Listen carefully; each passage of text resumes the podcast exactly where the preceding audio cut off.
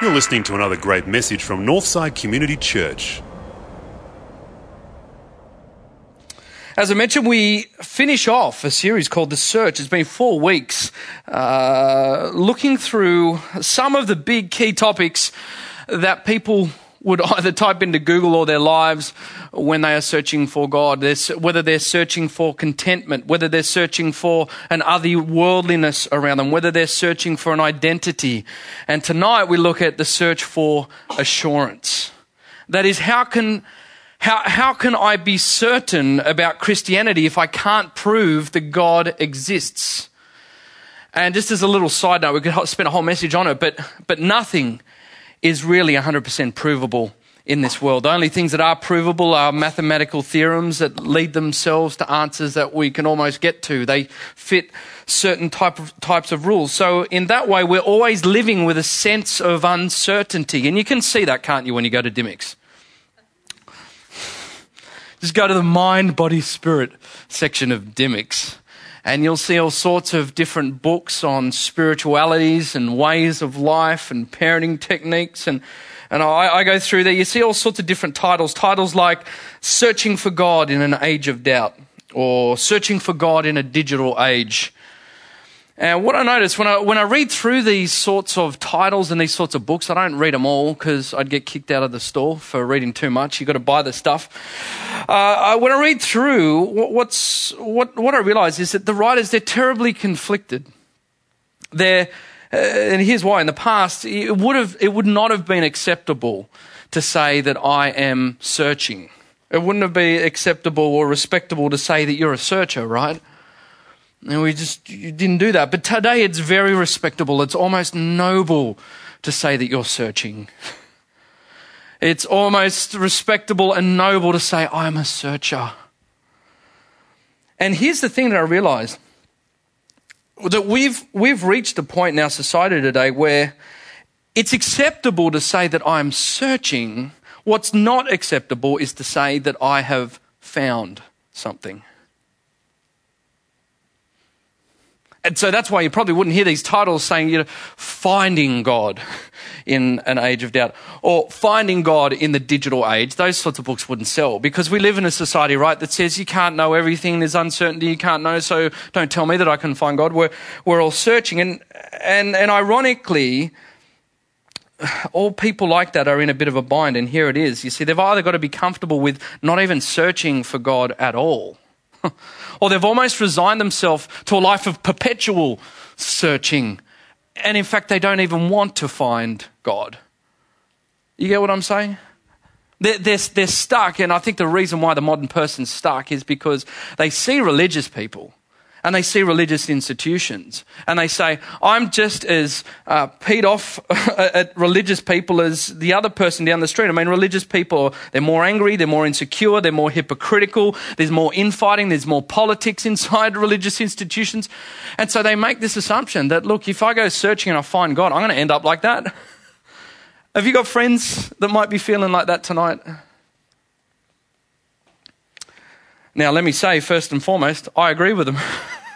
I'm, I am put off by religious people as much as anyone else is.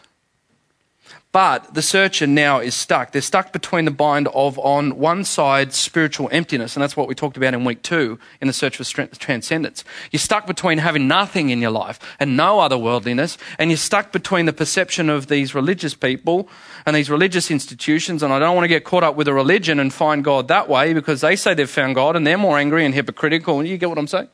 They're, they're stuck in a bind. Where do we go from? Where do we go? Do we live in this age of perpetual uncertainty? And I don't know. The Bible doesn't say that. We're going to get into it in a sec.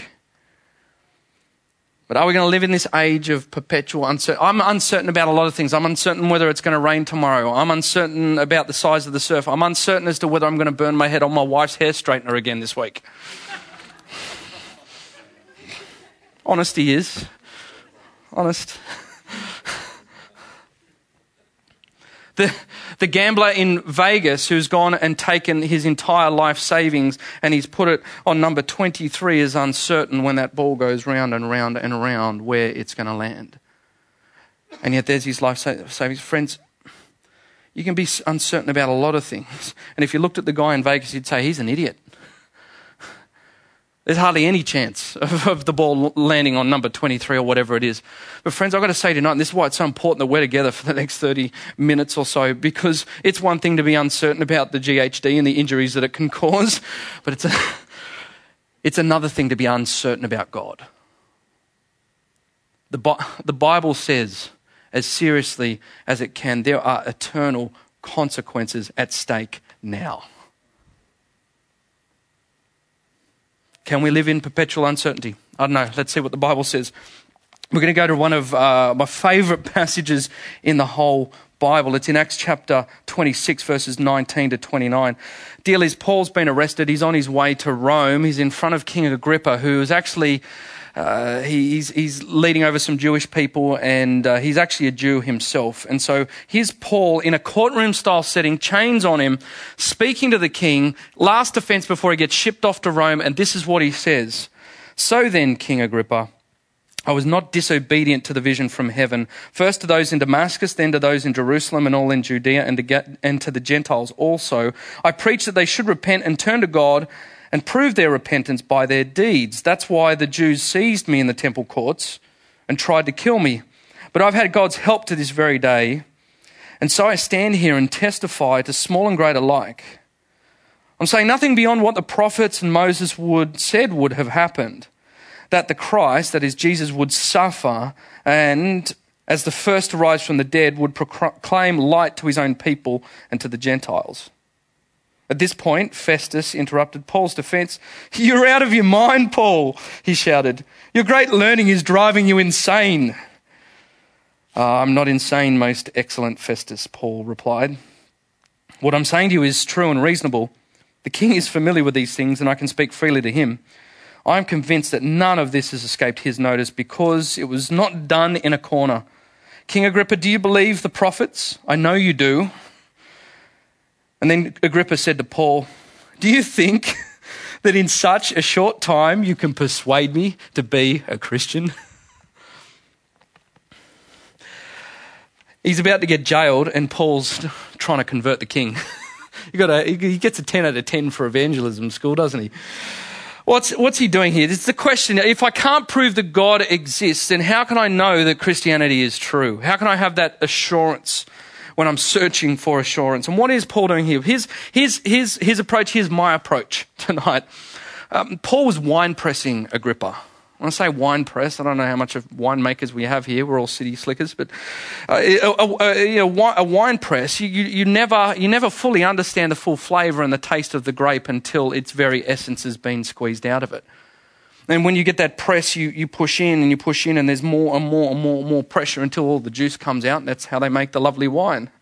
And so here's where I'm getting at. You might have doubts about Christianity tonight, and I've got to say that's okay. We're glad that you do have doubts. There are Christians with doubts here in Christianity tonight. But my question is are you certain about your uncertainties with Christianity? That is, you might be saying, oh, if I can't prove God exists, then how can I know Christianity is true? And I'm saying, don't throw Christianity away just because you can't think about it like that. What, what, what I want to do tonight, I want to get the wine, I want to get the wine press on you. I'm going to ask five questions. We'll, we'll start off nice. It's like a remedial massage tonight. You know, we'll just, we'll just start warm and fuzzy and, and I'll get a bit more pressure and a bit more pressure with the thumb as we go along. Are you guys cool with that?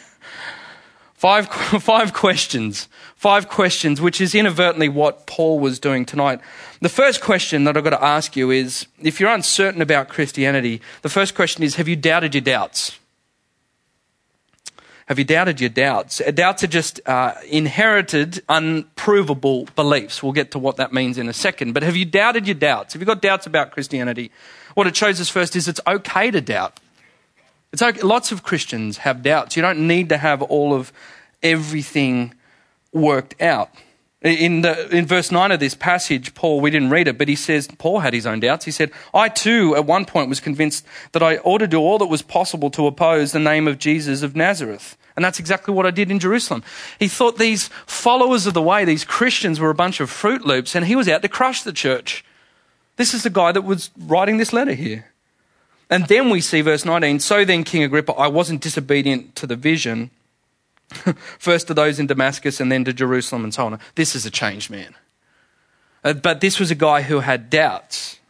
A couple, couple of months back during the winter season, I got a flu shot. Anyone here have a flu shot?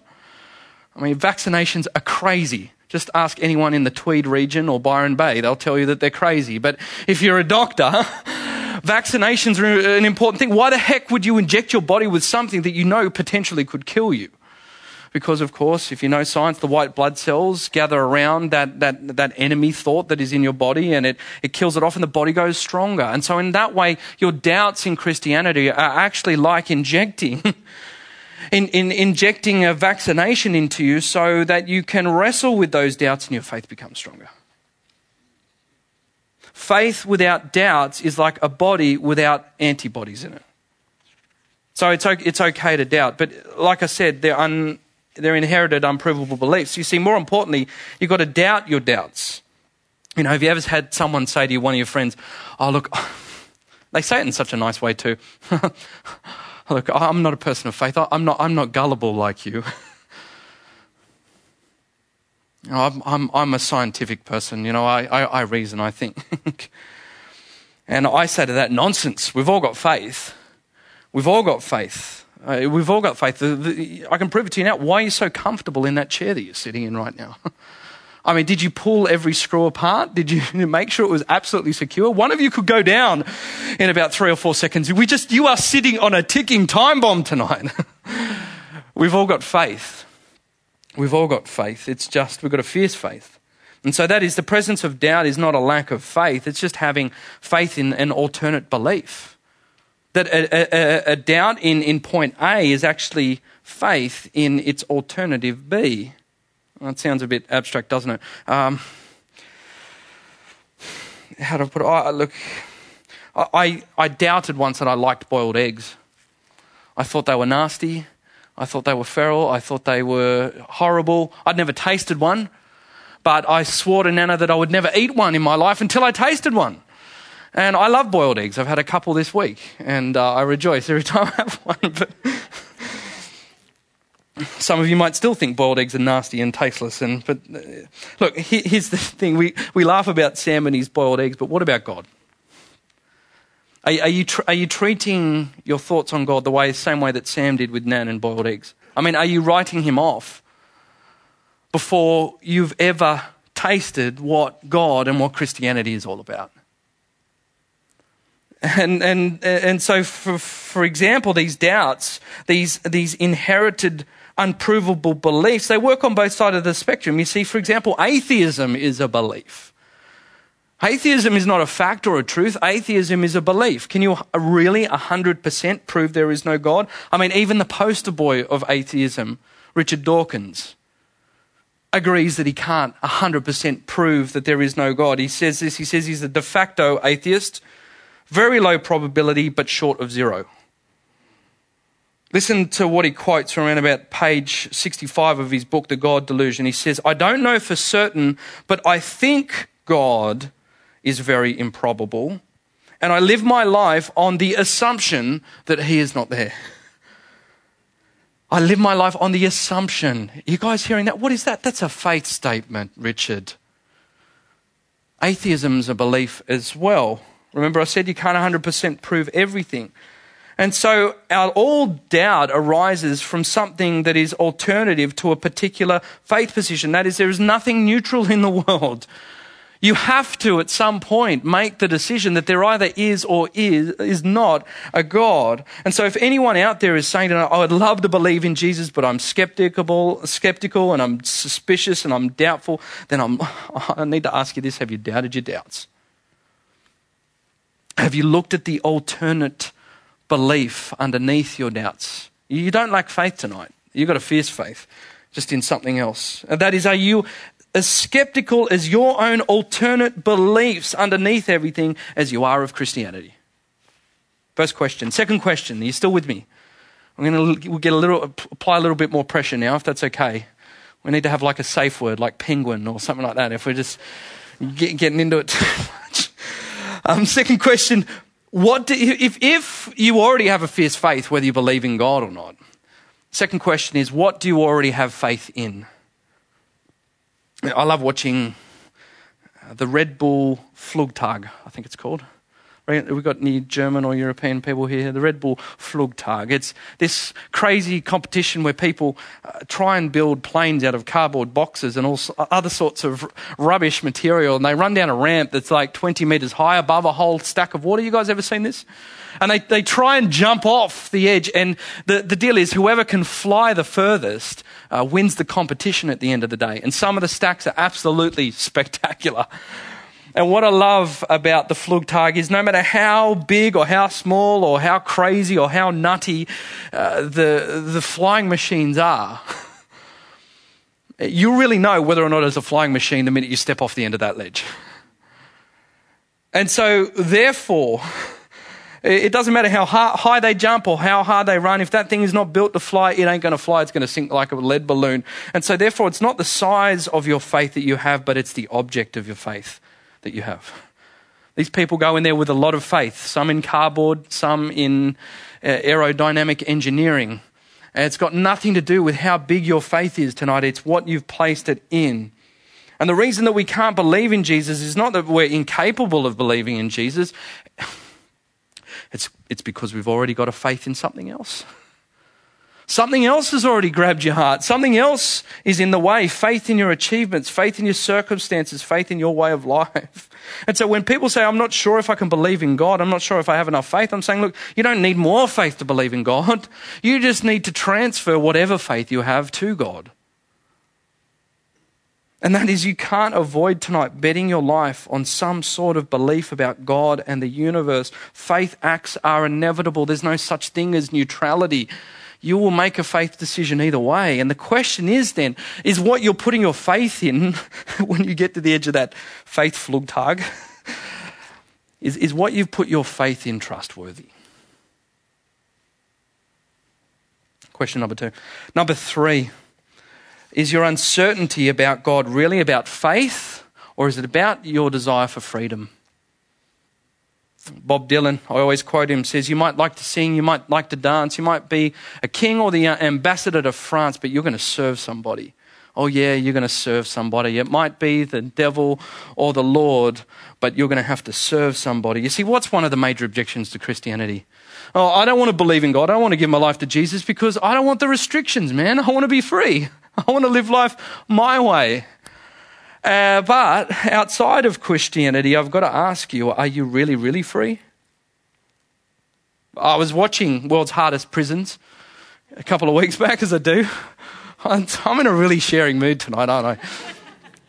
Anyways, watching, watching World's Hardest Prisons, and um, and this, this guy, this big, gnarly guy who'd been in prison for over 30 years, it tracked his walk back out into the free world, actually tracked what had happened to him when he actually had the absence of the bars around him. What was phenomenal at the end of the documentary for the hour or so was that he, he burst into tears. And he says, I, I, I can't explain it, but I miss it. And, he's, and this guy, gnarly guy that you would not want to meet in the street, breaks down and through the tears he says, How could I miss something so terrible? He was so used to life in prison that even in the presence of what you and I would call freedom, the guy was, he was not free. He really wasn't free at all. And so, whether, whether we like it or not, our biggest problem is that in the face of the external freedom that we experience right now, we're not truly free. That is, if we dare to admit it to ourselves, if we dare to admit it to ourselves, we're, we're, we're spiritually imprisoned, we're spiritually enthralled, imprisoned by money or career or status or, pri- or prison, but it's not the God of the universe. We're enthralled to something. And the funny thing is, if you're finally lucky enough to get all of this in your life, are you going to be happy? Probably not. We talked about that week one, right? The secret to contentment. That, that, that these things, if, if we dare to admit it, as Dylan says, we're serving somebody or something. If you're living for something that's finite, then, then if your bottom line is finite, then you'll always be enslaved. And here's why because you'll always be a servant to your circumstances. There's no beyond. And that if your circumstances stuff up and your life stuffs up, then you're going to feel stuffed up. That you're going to feel enslaved. That if your circumstances are threatened, you'll be filled with fear. If your circumstances are blocked, you'll be angry with that person. If your circumstances are irrecoverable, you know, some people feel like they want to die. You're going to serve somebody. You're going to serve somebody. If we all serve something, there is either a God, little g, or the God, big capital G. And I tell you, those little g gods in your life, if you fail them, they will never forgive you. They are unforgiving. Get them, they'll never satisfy you. Get the only true God, and when you fail Him, He'll forgive you. And so the question is are you truly free? Are you truly free? Are you okay? No penguins yet? All right, well, safe word. Number four. This is, we're warm now. We're, we're warm, aren't we? Okay. Because this is what I've got to ask you now. This is where we start to press into the knot. Um, is, is your uncertainty about God, is it really about belief or is it about being the boss? My wife, Kristen, and I, we have a game. I, am not sure if it's really a game now these days. It's getting a little bit concerning. Maybe we need to chat it through with GA or something. But we say to each other, I'm the boss. And then she says, No, I'm the boss. And then I say, No, I'm the boss. And then she says, I'm the boss. And eventually I go, Yeah, you're the boss. But um, why is it so hard for us to be resolved in, in working out who the boss? Who's the boss? It's, it's, it's problematic because it's a relationship. We're, we're dynamic, we're persons. and, and I put it to you tonight that belief in Christianity is probably problematic because it's a relationship. It's like a marriage. Belief in Christianity is like a marriage.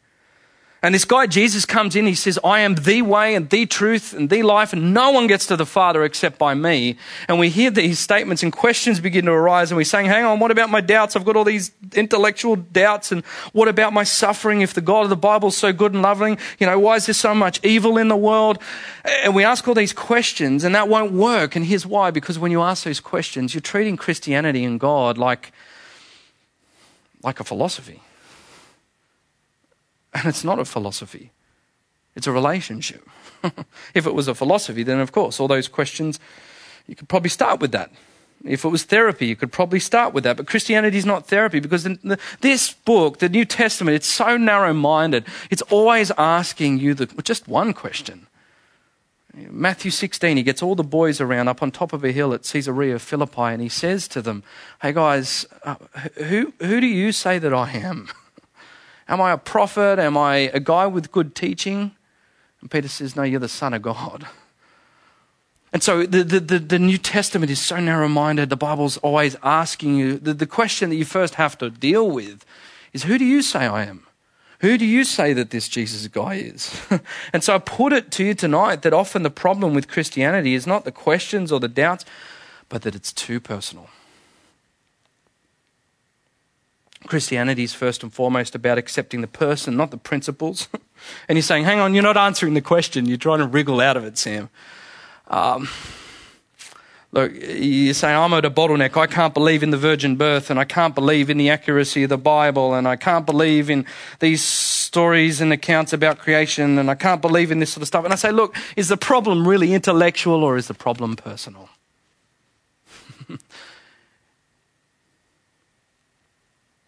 People really hate that Jesus makes these exclusive claims that he says, if I'm going to be in your life, there can be no halfways and there can be no grey zones. I have to be the number one. And they, oh, they hate that.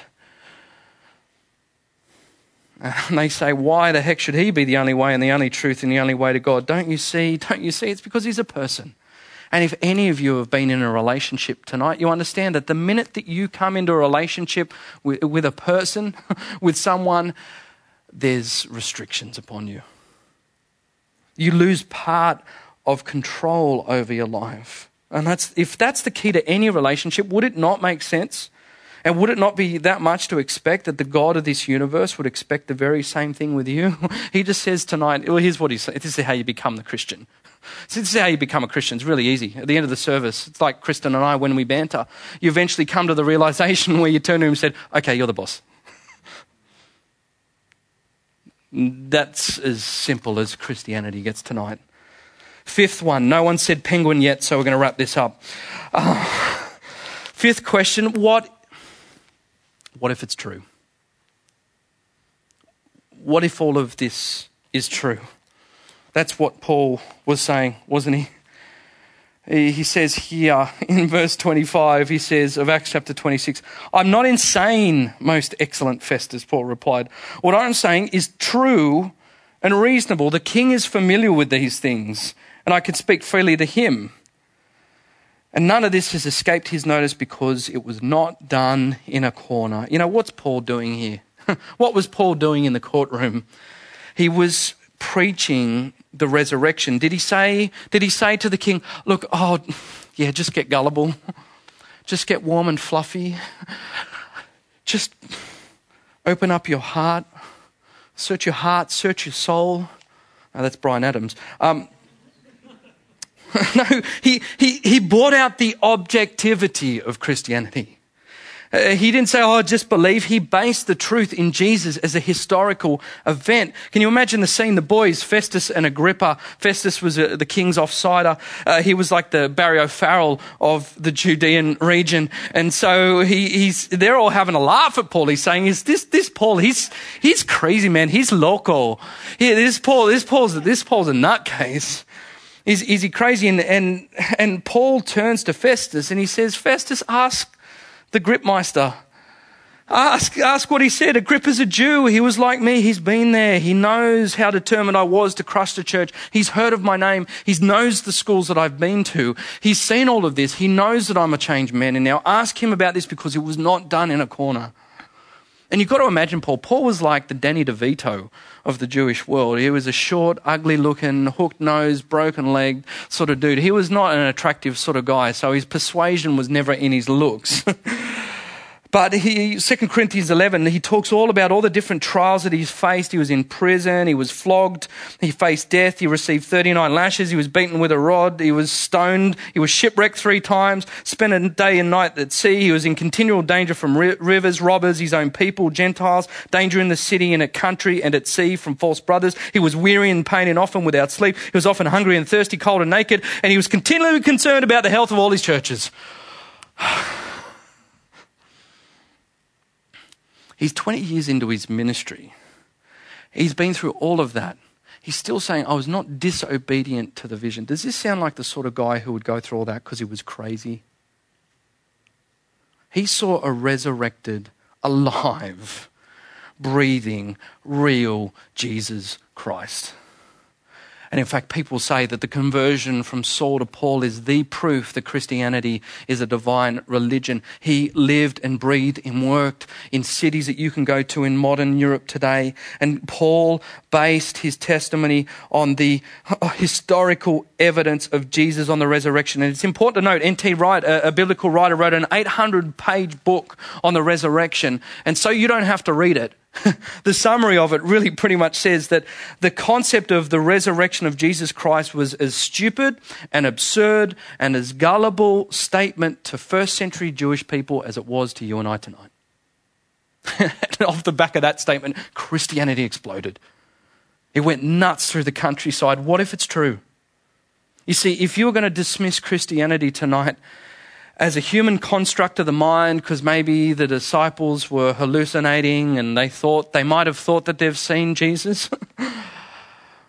you need to have a look at guys like Paul and realize that the gospel is not that intellectual. Rather, it's to weigh up all the evidence, the fact that it was a crazy statement, the fact that we somehow have to account for the birth of the church, the fact that we have to account for a movement that within a hundred years of its beginning turned the countryside upside down, converted hundreds of thousands of people, has more followers today than, can you believe it, the Kony video? Right? And how long did the Kony video last for? It had 64 million hits and it lasted for a couple of months. Christianity's been going for a couple of thousand years.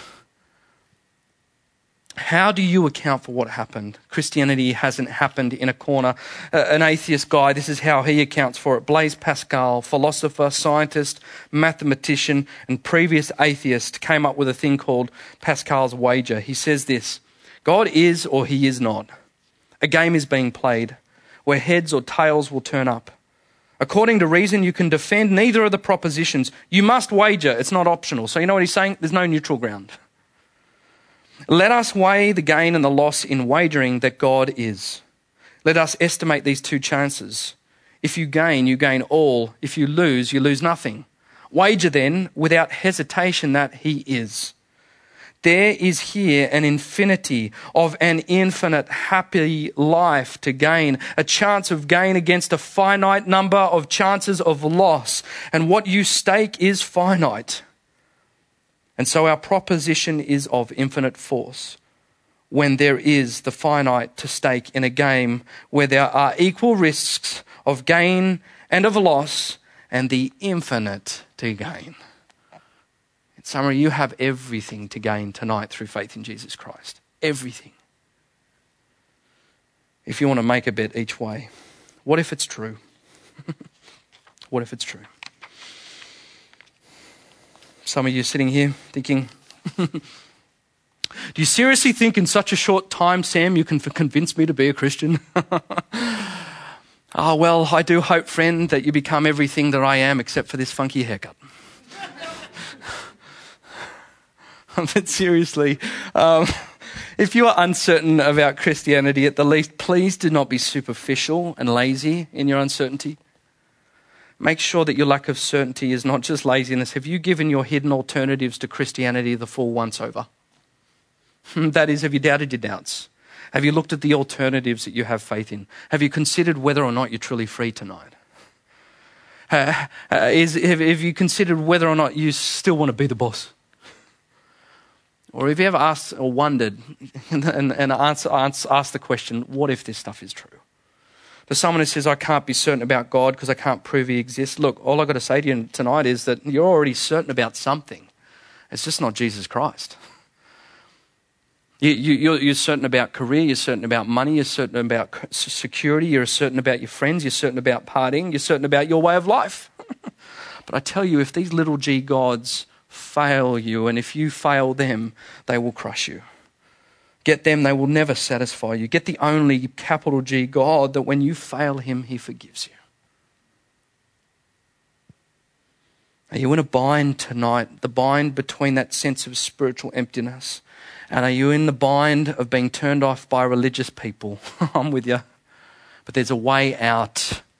There's a way out of that uncertainty tonight. The Bible says Jesus says, Ask and it will be given to you. Seek and you will find. Knock and the door will open.